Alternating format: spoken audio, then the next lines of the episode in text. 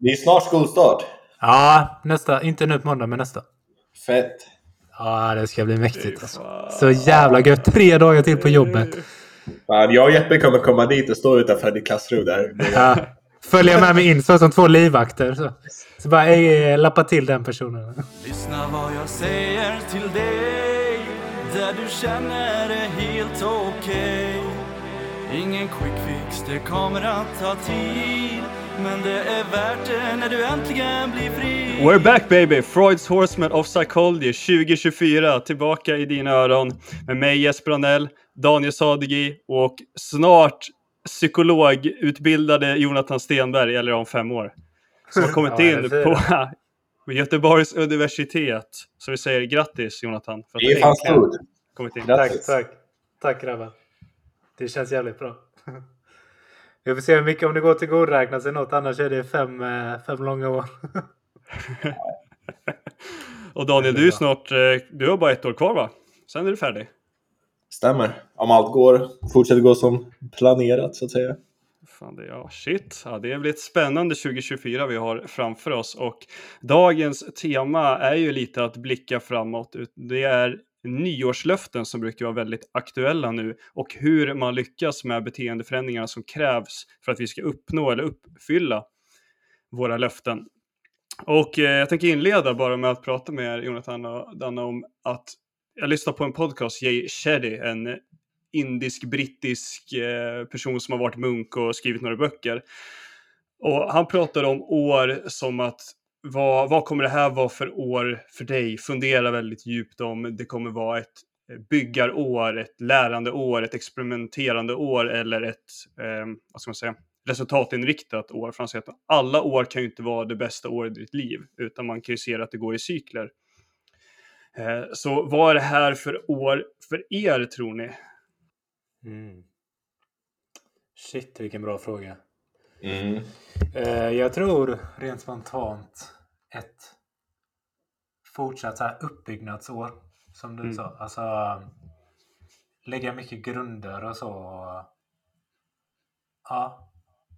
Basic liksom. Sen hoppas jag att det kommer vara ett år som är lite mer lättsamt också. Det hade varit välbehövligt. Och det känns som att det är den tiden i cykeln. Ja, det känns som att du ändå haft ögonen fett länge på att komma in i Göteborg. Och Ja. ja, det har varit så här... äh, Ja men verkligen att du har, har siktat på det. Det känns fett coolt att du har kommit in nu. ja, det har varit väntans tider liksom. Mm. Så.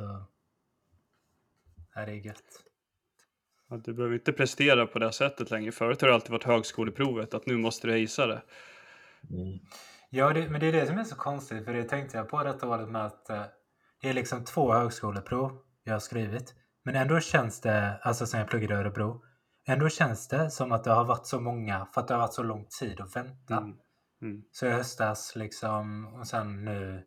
Mm. Men eh, så det har varit, visst det har varit lite prestation, men det har varit, varit ganska kort tid. Det mesta har bara varit att gå och vänta. Så det Ja, känns som att på ett sätt att väntan är över lite. Ja. Det är väldigt skönt.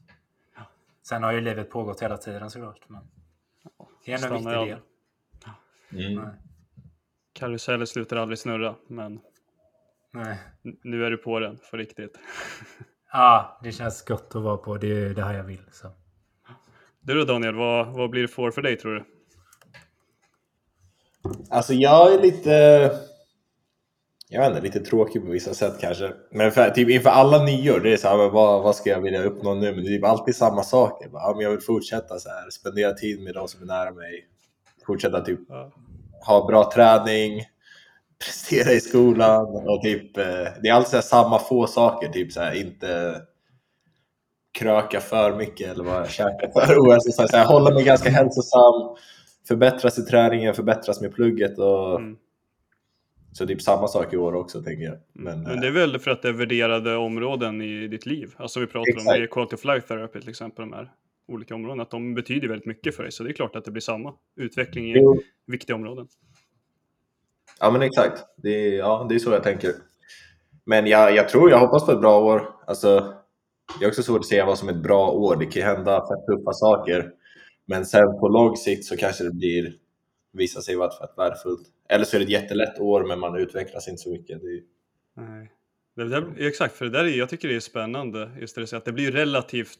Eh, efter året är slut kan ju du bara jämföra med hur det är de tidigare år.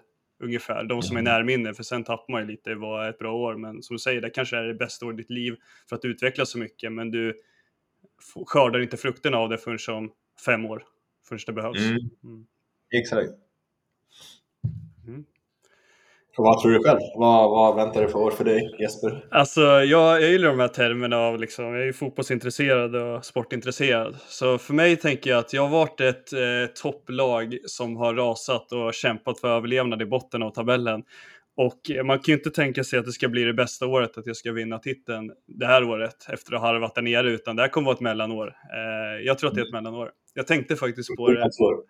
Ja, alltså bara, bara mellanår. Det kommer vara lite transportsträcka, men framförallt att bygga uppbyggnadsår som Jonathan också säger, att jag vill försöka bygga upp lite mer peace of mind det här året. Eh, bli lite mer Mm. resilient och eh, motståndskraftig. Eh, men eh, inte, vad heter det, inte, inte uppnå, alltså överdrivet mycket. Det ska inte vara att jag, jag ska få eh, asbra jobb, eh, eller asbra jobb, det har jag. Eh, lyssnar. Nej, men inte få liksom en fet lön och uh, nu ska jag uppnå det här och det här som vi pratade om i, var det avsnittet om, uh, var det förra? Nej, det var skuggan när vi pratade om att man ska uppnå vissa saker, utan nu är det mer att jag ska bygga bygga på mig själv för eh, kommande år, rättare sagt. Så det här ska bli en litet mellanår, tänker jag. Mm. Och det är inte fel. Det är fan viktigt. Man behöver lite transportsträcka då och då också. Ja, 28 Man blir man. här, Fan. ja, men exakt. Om man bara fokuserar på att så här, det ska vara tydliga förändringar och tydliga resultat hela tiden, då kanske man också inte, stressar igenom utveckling som inte är så hållbar på lång sikt. Nej, rätt- man vill ju inte hamna där. Ah, förlåt Jonathan, kör. Nej, nej, men det är rätt gött med, skulle jag bara säga, att ha ett mellanår också. Det kan vara väldigt Mm. stabiliserande. För jag menar, positiva grejer är ju också ganska destabiliserande, så det låter bra. Mm. Sen kan man ju inte Exakt. bestämma helt själv, tyvärr. Finns ju i livet. Det är det man Nej, försöka vara öppen och redo för det året har att vänta. Ja. Liksom. Ja, precis. Alltså rimliga förväntningar, det är väl det framför allt. Sen är det klart att det är ju jackpot, att det är klart jag kan ju inte säga nej till allt. Jag bara, nej, nej, det är mitt mellanår. Du får vänta med det här till nästa år. Exakt. Fråga mig nästa år. Exakt. Ja. The love of your life, så bara, nej men ta det lugnt. ja, exakt. Ja, 2025. Jag hade inte planerat det. Exakt. 2025 är ditt år. Jag har inte Det bestämt något sånt inte här. ditt år. jag kan inte ta de här besluten än, för det kommer bara bli mellanmjölk av allt. Ja. Ah. Nej, men för om vi ska gå in på liksom nyårslöften, det som man brukar göra, det klassiska, och det här är ju att slå in, sparka in öppna dörrar, men det är just att man brukar lägga en stor kraft ansträngning i början av året. Det mest klassiska är ju att man ska börja träna och hålla i det. Och så ser man på gymmet att det är jättemycket folk de första tre, fyra månaderna fram till maj när det börjar bli lite skönt och varmt ute och man tänker nej men nu är ju sommarkroppen klar.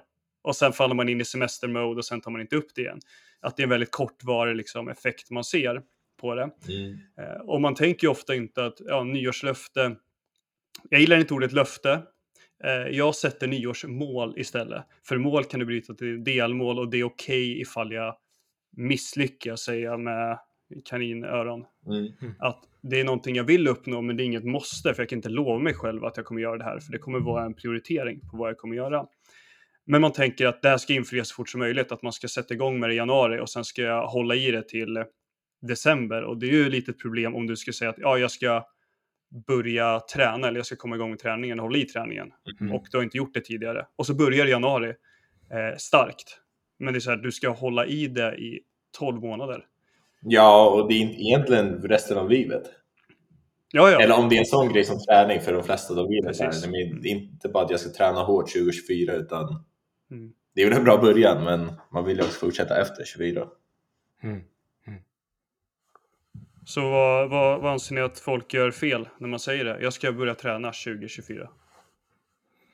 Jag tror du är inne på någonting med att eh, man sätter ribban väldigt högt. Och det kanske är för att man är extremt motiverad i början. Och kanske också att man vill ha, alltså man har det här nästan allt eller inget-tänket. Mm. Typ att jag vill ju bli vältränad, jag vill inte vara någon Mm. Vardagsmotionerare.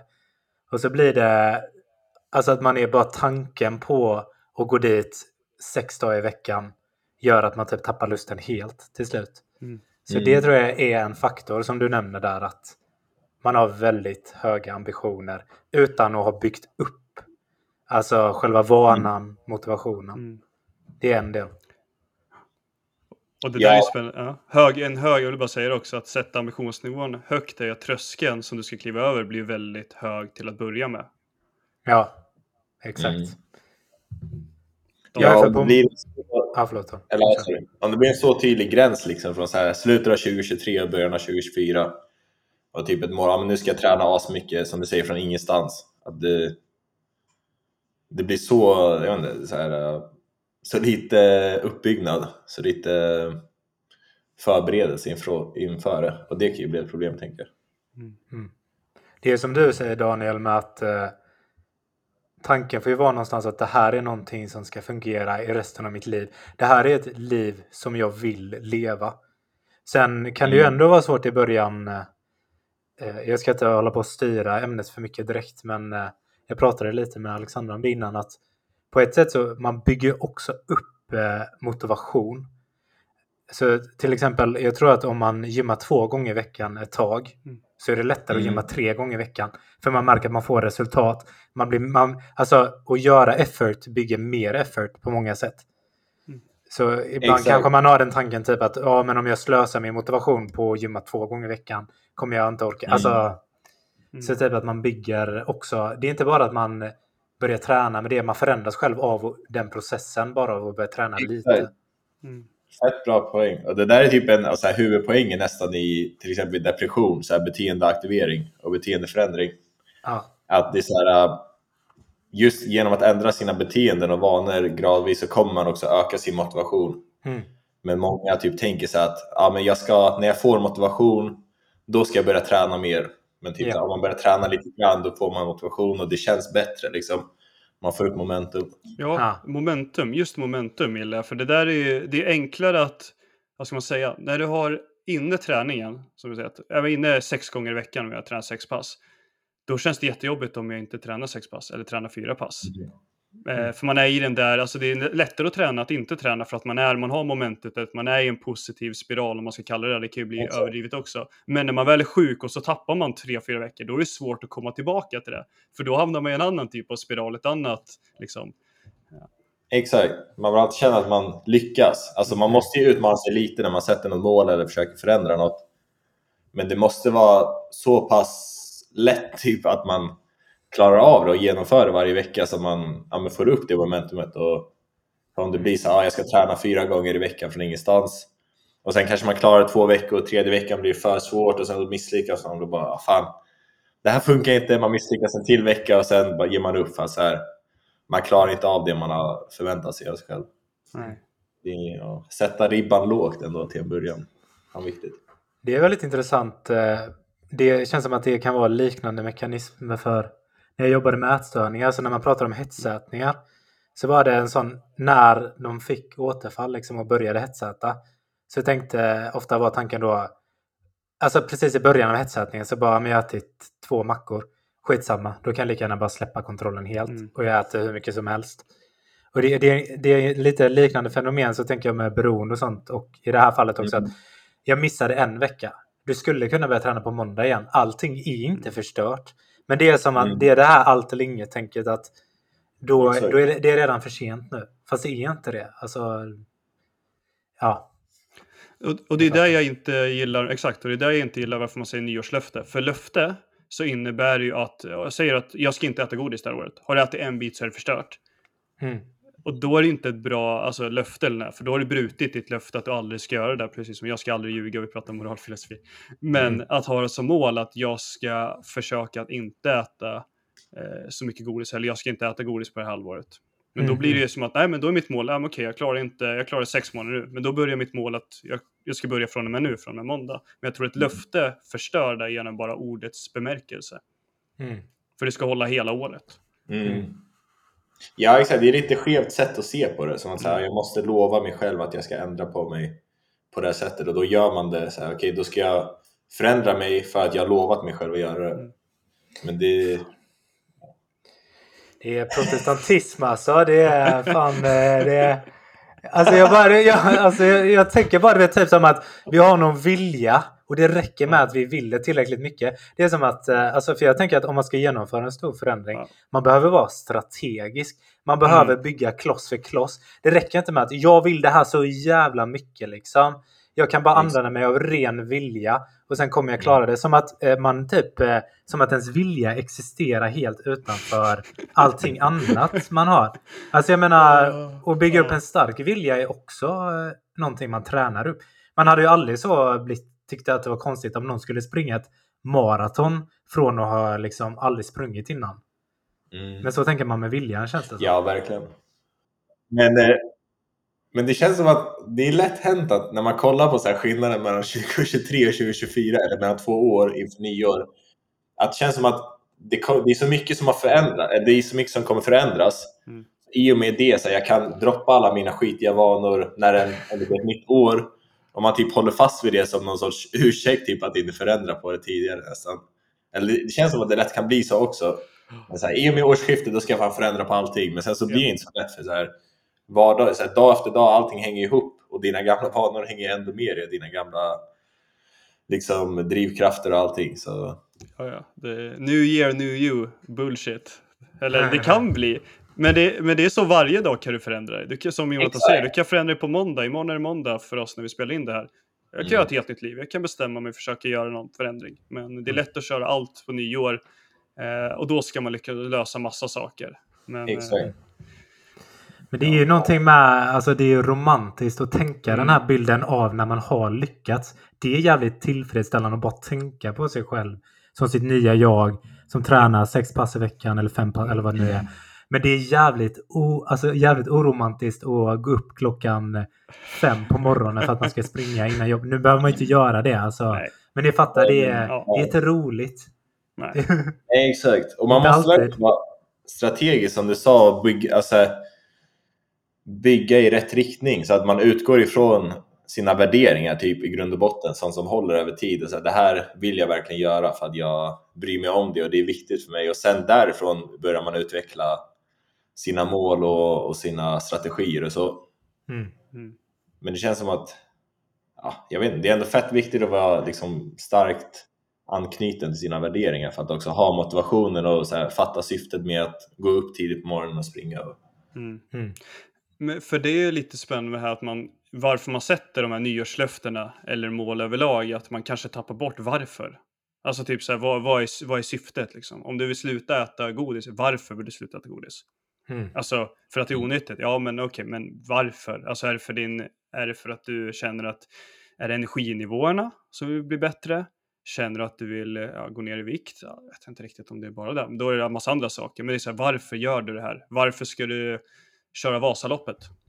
Mm. Varför ska du öva på det? Ja, då kan det ju vara liksom, ja, för att jag vill se att jag kan. Mm. För att min också- vilja är starkare än allt annat. ja, och det är en bra poäng. Och, för jag tror att ibland kan man ha lite bråttom där. Alltså Mm. säg att 2024, det man egentligen kanske längtar efter är att bara, jag vill bara göra något nytt med mitt liv. Och sen Ja. kommer det någonting som kanske är lätt tillgängligt. Typ, bara, ja men sluta äta godis. Sen bara, hur, hur gärna vill du egentligen sluta äta godis Mm. helt? Det kanske Mm. egentligen handlar om ett uttryck för att fan, jag är trött på, jag vill förändra lite saker i mitt liv. Ja. Och så ta sig tiden med att fundera på vad det är liksom, som Daniel säger, vad har jag egentligen för värderingar? I Mm. vilken riktning vill jag att mitt liv ska komma? Och vad kommer det också innebära att ge upp eh, vissa grejer? Mm. För det är också, det Ja. tänker man aldrig på heller. Exakt. Och det, där tror jag att det är där man också failar mycket. Säg jag ska sluta röka. Så bara, fast rökning har eh, helt, eh, det fyller helt, alltså jättestora funktioner i mitt liv. Det är ångestreglerande, det är mm, socialt. Hur ska du fylla igen alla de hålen som, Exakt. vill du ge upp alla de grejerna? Nu, det är inte så att jag vill att folk ska fortsätta röka. Nej, men det, är, det är en bra poäng. Alltså att föreställa, eller verkligen tänka till sig vad är det, den här, det här beteendet fyller för funktion för dig i dagsläget. Ja. Och för sen när man kommer in i, i den situationen, om det är så här, jag inte, social grej eller sen så blir det nästa morgon man tar sin kaffe där och vill ta sin cigg och då är det så här, om man inte gör det, bara okej, kanske klarar det några dagar men sen blir det svårt. Alltså, Mm. ehm, mm. Ja, och eh, som ni är inne på också, ska du lägga till saker, till exempel träna, då måste du ta bort saker. Eller- Jättebra poäng. Ja, ja det, du kan inte bara lägga på jättemycket saker för att du ska klara allting. För det är ju stressigt liv har de flesta. Att vi fyller ju våra timmar. Man är bra på att fylla timmarna Mm. eh, med saker. Och då måste man ju tänka på vad är det som jag kommer behöva prioritera bort. Eller vad kanske behöver jag lägga till om du ska sluta röka. Fan, fastna på det. Men det är bra, nu vill vi att folk slutar röka. Eh. Att vad behöver jag lägga till? Alltså vad behöver jag för att kunna fylla det här eh, kaffet ute, att jag är sugen på en cigg? Vad ska jag liksom kunna dämpa det här suget med? Kanske helst med en hälsosam vana då. Istället för att börja småäta eller vad man ska säga, någonting annat. Utan vad behöver jag liksom? Jag behöver tänka på att det här kommer få konsekvenser, så jag kanske behöver förändra någonting annat. Lägga till saker, ta bort saker från mitt liv. Mm. Ja, både att... För på ett sätt så har man ju ett system som är balanserat. Det kan ju vara destruktivt och så, men det är på något Mm. sätt ändå någon homeostasis på, någon rutin på det. Så ja, delvis, om du ska börja träna, vad kommer försvinna? Och om du ska sluta röka, vad ska vara där istället? För att det är det som är... Kommer inte ihåg, jag tror jag lyssnade, hörde på det, om det var The Symbolic World, det är någon podcast. då. Men han pratar ju om det typ mer så här religiöst, typ att om en princip försvinner, alltså eller om en ritual eller rutin försvinner, så kommer, alltså det kan vara farligt för att någonting annat kommer ta dess plats. Ja. Mm. Så till exempel då om jag slutar röka så bara, ja, men då får jag kompensera med börja snusa, dricka mer Exakt. kaffe. Alltså, och Ja. det kan ju vara värre ibland. Mm. Det, den klassiska, ni vet att folk slutar röka och börjar snusa. Mm. Sen till slut så röker de och snusar. Precis. Du hamnar i både och där. För du får ett nytt beroende som är väldigt farligt och sen kanske halkar in på gamla vanorna. För vi vill ju, vi vill ju behålla homeostasis, vi vill ju ha tillbaka till vår comfort zone och där det är tryggt. Mm. Ja. Det är väl det som är det svåra med just beteendeförändring också, att vi söker oss gärna tillbaka till, eh, till där vi har varit, där vi kan och där vi Exakt. vet om. Och ofta, alltså de dåliga vanorna vi har, man vet ju att det är dåligt för en. Men anledningen till att man håller kvar det är för att det ger en trygghet, alltså tillfällig lugn eller trygghet eller reglerar ner ångest. Och det är det som gör att så här, vanan vidmakthålls. ja. Man måste ju verk- verkligen tänka till så här, okej, när det uppstår ångest för dig, då genomför det där, det är lite så här, jag inte, typ exempel, men så här, ja, du får ångest om du har, eh, vad ska jag säga, social ångest, ja men du går till en plats där det är människor, du får ångest för det och sen så, så här, ja, men då, går, då tar du upp din telefon och kollar i den och sen så, så här, dämpar din ångest lite tillfälligt men sen när en ny likadan situation så uppstår det ångest igen och då alltså här, äh, vanan reglerar ju ångest på kort sikt men på lång sikt blir det värre. Så. Ja, och det, det är en bra poäng för att eh, det ju, hade ju varit, hade det inte fyllt någon funktion alls, hade du inte gjort det. Om det inte var Mm. belönande på något sätt, kortsiktigt Mm. oftast, är det, Exakt. då hade du inte gjort det. Mm. Om du insåg i alla fall, alltså Mm. om du inte är deluded på något sätt, alltså Mm. om du inte vet om det. Du, alltså, du tror ju ändå att det gör dig lycklig på något sätt. Eller, eller fyller någon funktion i alla fall.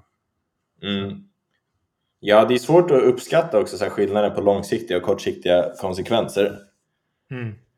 Alltså att man, eh, jag vet inte, om man, om man märker att någonting hjälper en så här, ja men när jag röker min cigg så känner jag mig lugnare. Så den, här, den hjälper mig liksom.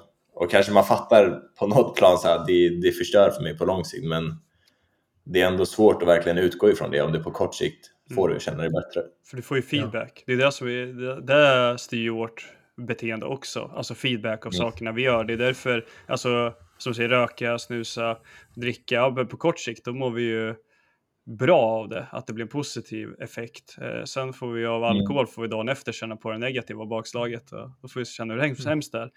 Men till Mm. exempel om vi kommer in på något som ska verka som positivt, alltså du eh, börjar du träna, det är ju en stor tröskel och du får ju inte drömkroppen direkt. Ifall Mm. det är det som är syftet med det. Förhoppningsvis får du ut lite endorfiner så att du känner att du mår bra av det, att vi fortsätter göra det. Men du Mm. får ju inte den feedbacken på att oj, nu har jag gått ner 10 kilo eller nu har jag gått upp 10 kilo och nu har min kropp blivit mer eh, slimmad liksom. Utan det är ju längre feedback loop kring det Mm. du verkligen vill ha. Men eh, Exakt. s- Ja. cigg och om det ska vara alltså, ångestreglerande så brukar ju det hjälpa rätt snabbt. Mm. Exakt. Ja, det, det vet jag att de brottades lite med när jag läste om inlärningspsykologi. Mm. Att eh, långsiktiga mål, det har ju inte, som du beskriver där och som Daniel också beskrev innan, det har ju inte samma, i alla fall inte på ett uppenbart sätt, eh, direkt feedback på att det är bra eller dåligt. Mm. Eh, sen tror jag att man har ju där, så de beskrev det i alla fall när jag läste var att ja, men du har ju regler liksom i huvudet. Mm. Du vet ju om, och med den kunskapen, så att när du står och röker, om du är riktigt liksom närvarande i det du vet och sånt, så är det ingen jättepositiv upplevelse egentligen. Det kan, eller blandat i alla fall, så att det är... Mm. Nej, det kan ju vara en, alltså man kan ju fatta och det kan ju kännas dåligt bara fan nu tar jag den här ciggen igen även om jag inte vill.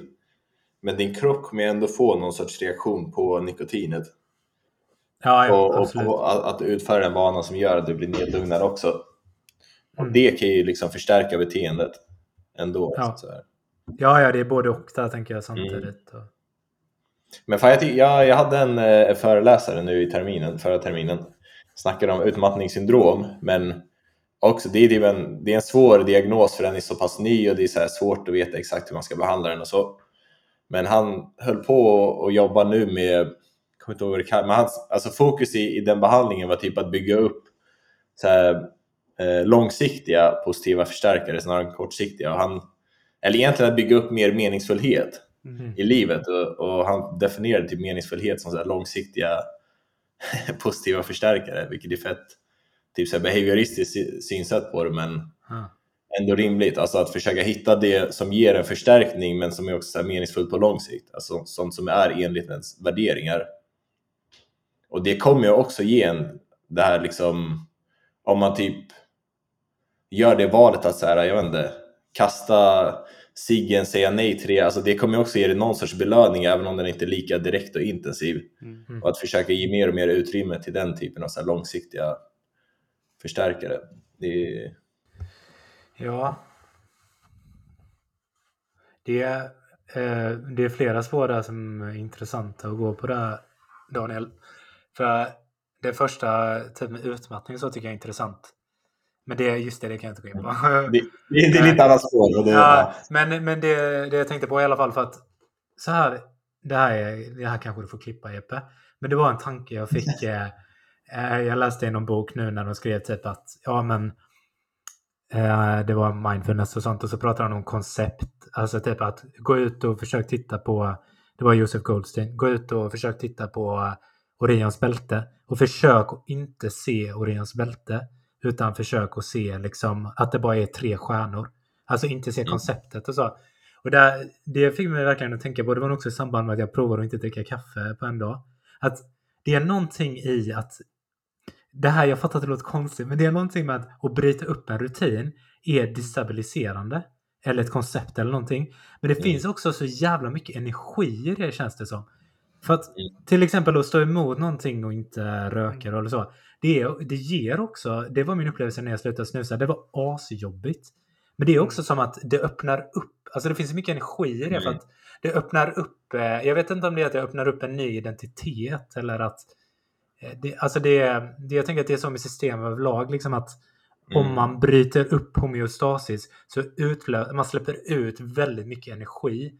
Mm. Eh, ja, jag vet inte exakt hur jag ska beskriva det, men det är Jo, men det- det som är...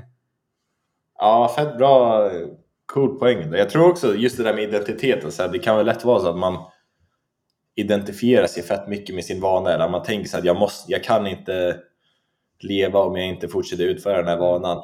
Och sen om man Ja. trotsar det, så ser man bara okej, jag är mer än vad jag trodde att jag var. Ja, det visar att du, ja, det löser upp självkonceptet på något sätt och där finns det så mycket möjligheter också. Mm. Mm. Men är inte det liksom skulle kunna vara det man beskriver som nytändning? Alltså på ett sätt. Du kan ju få en massa saker. Där har vi ju bra nytändning. Men om jag flyttar till en ny stad så blir man lite mer uppåt och bara alltså upptaggad på att det här är ett nytt liv. Jag kan Ja. raka av mig håret och då känner jag mig som en ny människa. För jag har identifierat mig med en viss typ av frisyr. Ja, men då kan man få lite nytändning på ett sätt. Sen kanske inte det vara så starkt. Nej. Men eh, ja, Mm. Ja, men det är lite den här känslan typ att jag kan göra Ja. vad fan som helst. exakt. Precis. Precis. Exakt. Fan, jag kan raka skallen vad jag vill. Jag kan vad jag vill. Ja. Ja, ja, jag tycker att det är ändå... Mm, det kommer jag inte klippa. Det får jag kvar. Ja. Jag har ju, jag tänkte att jag kan, jag har skrivit upp massa, jag har massa mål för 2024. Det är orimligt många mål. Tanken är inte att jag ska jobba på alla, men jag kan Ja, läsa du upp är redo några. att bli rantad av Jonathan här. Eller okej, sa mål. Du sa mål. Jag som mål, jag inte löften, jag har inte löften, jag sysslar inte med sånt. Jag sysslar med nyårsmål. Sen Nej, borde man ju bryta ner det, för att det är så här, är det här, jag har skrivit i anteckningar på min iPhone. Eh, och då är frågan, kommer det här bara ligga tills eh, 31 december 2024? Och sen får jag se vilka jag uppnått, eller ska jag använda det? Jag måste ju följa det för att veta vart jag är på väg och är jag på rätt och hur behöver jag styra om det. Men jag kan läsa upp några, jag, och det är i linje med vad jag vill och värderingar och prioriterade områden. Eh, jag har släppa ett album, musik, och det är jag på god väg att göra. Jag ska spela in två låtar till. Mm. Så att det är liksom ett mål som ändå är rimligt. Man pratar mycket om smart goals som man ska sätta mål. Exakt. Och det är specific, measurable, accepted. Uh, för att snappa är det rätt. Relevant tror jag är det. Relevant och eh, time specific är det väl tidssatt. Exakt. Mm. Det har jag inte gjort. Eh, jag har... Nej, det har jag faktiskt inte. Spara minst 2000 kronor varje månad. Jag har gå på minst 10 dejter. Oj, oj, oj. Det är nästan en i månaden. Det är kanske mest orimliga. Sen har jag... Tänker du träffa... Klar... Ja. Nej, sorry. Nej, jag tänkte bara, tänker du träffa någon... Eh, Måste hålla på dejter, va? Eller i och för sig, du kommer ju fortsätta dejta den. Ja, då dejtar man. Ja, det är inte tio olika personer, Daniel. Men jag tänkte också Nej, så. 10 Nej, dejter. tio- 10 Tio dejter. ja men då, då är det bättre. Men ja, det är klart det kan vara 10 olika personer. Rimligt. Ja, det är tills man hittar rätt. Sen kan man ju dejta vidare. Ja, men herre, ja, det är faktiskt rimligtvis. Ja, det är faktiskt rimligtvis är det minst 10 dejter. Eller 20 dejter. En bra dejt går... 20 dåliga dejter är en bra dejt. Så 20 olika personer på 10 dejter. Vad är det där?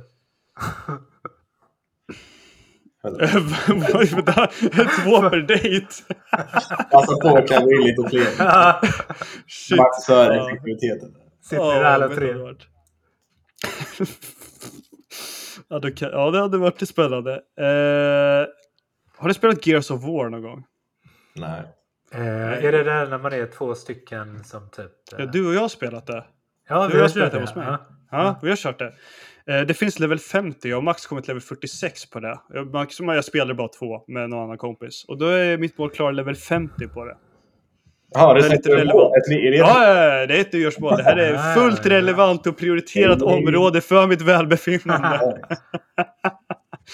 Så, ja, men jag har ändå några, jag har några fler som inte är sagt. Men det är, jag har några stycken. Men då är ju liksom så här, okej, men ska jag lägga det här, ett- hoppas vad så, vi får se vad som händer och lägga det här i dokumentet sen öppna upp det 31 december. Eller ska man liksom, hur ska jag göra för att eh, lyckas med mina mål? Tycker ni? Alltså, min, den liksom, det synsättet jag har utvecklat nu till mål, hur man ska förhålla sig till sina mål, är att man måste vara flexibel. För tidigare har jag sett typ så att sätter man ett mål, då ska man fan uppnå det. För annars så typ sviker man sig själv och man håller inte sitt ord och då Löfte. tappar man sin styrka. Men så här, jag är mer, mycket mer nu för det här med värderad, alltså värderingar och att målen utvecklas flexibelt utifrån värderingarna. Men det du ska hålla fast i hårt i dina värderingar, om du har hittat rätt, då kommer du också ha samma värderingar om fem år troligtvis. Men till målen, du kanske sätter ett mål utifrån det. Så, ja, men jag ska släppa det här albumet nu inom året, men sen händer det någonting, jag vet inte, eller du börjar jobba på ett nytt album istället, men det tar längre tid och då är det så här, okej, jag lever fortfarande fett mycket enligt värderingen att producera musik, min musik, men jag släpper inte albumet för att på grund av de här omständigheterna. Mm. Men att alltså, ja, men just det, så här, vara flexibel med målen, men håll fast i varför du satte upp målen och, och var villig att förändra dem om det visar sig vara rimligt allt eftersom.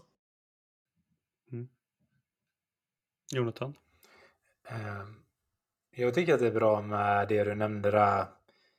Jag har gått igenom lite samma process som Daniel tror jag. Alltså förut tänkte jag nog alltid att det var liksom det här som känns som det är väldigt trendigt. Att det ska kunna mätas, eh, det ska vara uppnått inom en viss tid. Alltså Mm. smart eh, goals i princip. Och det tror jag att det, det finns ju verkligen något att säga om det. Eh, Men jag tror jag är mycket mer nu process, alltså orienterad. För att Mm. till och med vet om man står där man har nått målen. Det är en sån liten stund som man har nått målen. Alltså det är en sån kort stund av glädje. Så att jag hade också gett som råd att vara extremt processorienterad. Alltså Mm. i varje stund liksom. För jag tänker när man sätter mål så är det, det är inte bara att man vill uppnå någonting. För att, ja som jag sa, man uppnår det i typ fem sekunder och sen är det... Men att Mm. vad är det jag vill liksom? Hur ska livet vara med det här målet? Till exempel om jag tränar. Alltså hur, hur känns det? Alltså man gör eller spelar piano. Alltså absolut, man kan sätta ett mål och bli bättre på piano. Men varför vill du bli bättre på piano? Jag antar att det är för att du tycker om att spela. Mm. Så alltså verkligen fokusera på att vara närvarande i den processen och märka vad det gör med dig. Egentligen tänker jag att nästan alla mål, man sätter ett mål men egentligen handlar det om att man försöker bli en viss person. Så det blir lite rörigt när jag beskriver det men jag tror att det är en process som handlar om utveckling som du borde vara närvarande i. Så sätt Mm. dina mål men det är egentligen bara för att ge dig mer motivation. ja, Inte bara för att uppnå någonting. Ja. jag gillar det ni säger för att jag kollar ju på J- VM i ishockey. Eh, och det var ju final i fredags, i förrgår. Eh, och då sa Henrik Lundqvist i studion att han ger råd till de som ska spela finalen i ishockey att eh, fokusera inte på resultatet. Fokusera på det du ska göra i varje minut och i varje sekund. Som du säger också, processorienterat. Att inte försöka liksom tänka på eh, ja, om jag gör det här jättebra så blir det resultatet kommer bli det här, jag kommer få en fantastisk kropp, utan fokusera på det dagliga och det är ju lite med mindfulness också. Vad är det jag ska göra? Vad är målet med det här? Och fokusera på att göra det så bra som möjligt. Eh, för gör du det så kommer positiva effekter eller det som, ja, det som du gör kommer generera i någonting positivt. Alltså förlåt, jag, det klipptes lite för mig där. Vad sa du? Att jag blir så jävla nyfiken. Vad sa Henrik Ja, Lundqvist?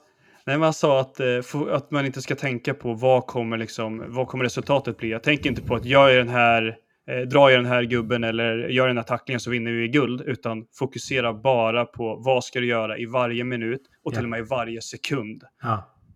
Hur, vad är det du ska göra och fokusera på att göra det så bra som möjligt, Ja. alltså mindfulness. Det är så man blir bra med. Det är egentligen det mest effektiva sättet att uppnå någonting. Men det är, Ja. alltså det är ju någonting paradoxalt med det. För att uppnå Jo. målet så behöver du också glömma målet Ja, på ett sätt. Och, alltså det är också lite så, så här, vad kan du kontrollera och vad Mm. kan du inte kontrollera? Ja. ja, Så här, resultatet, om du vinner guld eller om ni vinner matchen, det kan man inte kontrollera direkt 100% men man kan alltid kontrollera sin insats. Mm. Alltså det är där du har förmåga att påverka. För då kan vi, vi brytt ner på mina, liksom så här, klara level 50 på Gears of War. Jag kan bara sätta mig vid Xboxet och fokusera på att göra det så bra som möjligt. Ta Sen kommer jag klara det. 50. Ja, exakt. Ta mig tid fokusera när du gör det. Ja, men spara minst 2000 kronor. Alltså, det är samma sak där. Vad kan jag kontrollera? Vissa saker, till exempel gå på minst 10 dejter. Jag kanske inte kan kontrollera. Alla kan ju säga nej, jag vill inte gå på dejt med dig. Du är ful äcklig. Då får man acceptera det. Nej, det, Jag får liksom- finns ingen möjlighet. Det finns ingen möjlighet. Utan man får liksom så här, okej, ja men då ska jag fokusera på vad är det jag kan göra? Ja, hon på fiket där. Jag frågar henne om hon går på en dejt. Hur framför jag mig när jag skriver på min biografi på Tinder eller skickar ett meddelande? Hur vill jag framstå?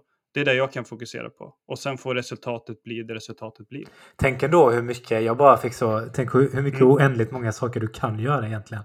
Så här bara, Ja, jo. kan ut, alltså det, det var vad slog mig att, eh, Ja. det, för det kan kännas som det är någonting eh, eh, deprimerande med att man inte kan påverka, men tänk ändå också hur Mm. mycket man kan påverka. Man kan ju det. Man kan ju påverka väldigt mycket. Ja. Eh, Och då blir det rätt att om du ska kontrollera, alltså verkligen påverka och kontrollera varje minut eller varje sekund, så här, vad jag ska göra i sekunden, stunden, då är det ju en prioriteringsfråga också. För som du säger Jonathan, du kan göra oändligt mycket. Du kan bryta ner det hur mycket som helst. Ja. Och du kan jobba Mm. på, alltså där gillar jag verkligen Henrik Lundqvists eh, kommentar med att, Mm. för att jag tror det var min upptäckt när jag var tonåring. Jag, alltså jag hade ganska så här väldigt jobbigt, eh, nästan lite socialfobiskt. Och det som hjälpte mig var att vara extremt närvarande. Det, och det, jag tycker att det, är någonting med mindfulness eller vara processorienterad som är, det är någon form av uppdateringsmekanism nästan. Eh, så att det, ja. Ja, bra. Det tillåter, eller det möjliggör, möjliggör nyinlärning fett mycket. Ja, Om man inte är närvarande då blir man typ, jag vet inte, reagera ut gamla vanor Ja. ofta. Men närvarande kan man också börja så här, observera allting, uppleva vad som faktiskt händer och då så här, mjuka upp det lite och välja på nytt. ja och du märker riktigt tydligt vad som är förstärkande och inte. Och... Mm. Ja, alltså jag satt och jag blev så eh, sådär exalterad som jag kan bli ibland. När jag pratade med Alexandra igår, och så, eller nej, idag var det, så jag bara mindfulness. Det bara slog mig typ att det är liksom eh, den psykologiska fakulte- alltså fakulteten, alltså vad säger man? Det är den som noterar eh, hur processer, alltså i ens eh, sinne fungerar.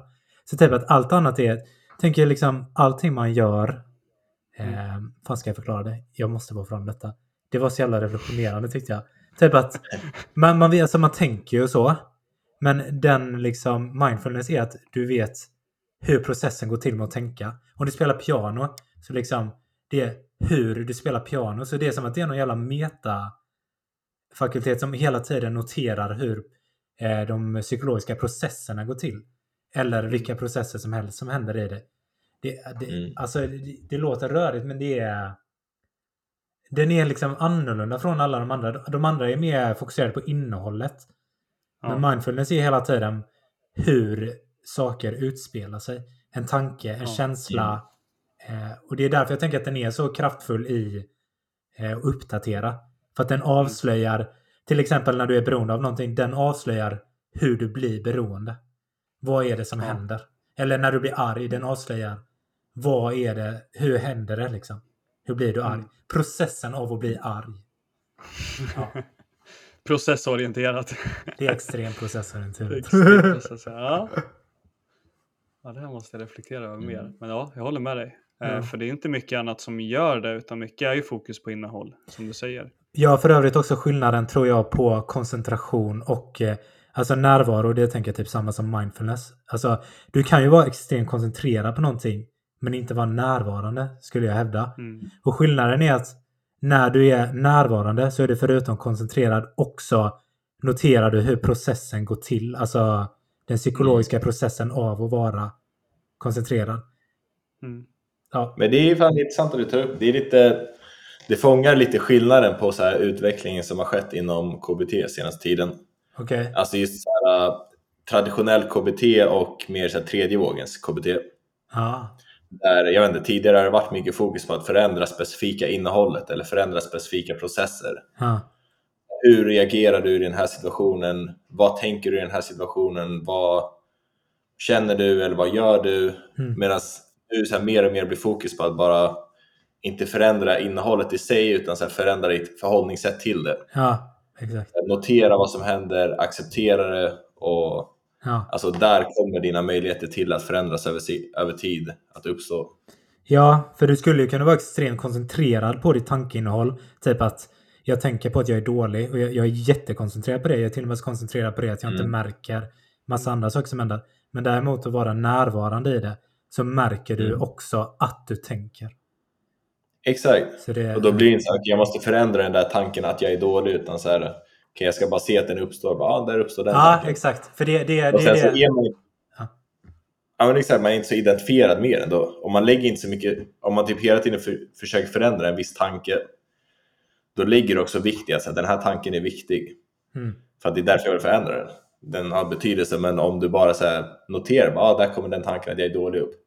Ja, där kommer en annan tanke. Alltså, då visar också dig själv att den där tanken betyder inte så mycket egentligen. Exakt.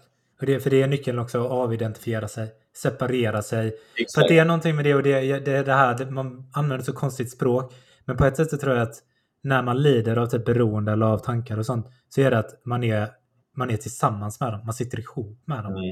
Och det, är, alltså jag fattar, det är svårt att Exakt, beskriva. Det är, alltså det är ett psykologiskt fenomen men det är att du och Mm. tanken är samma sak.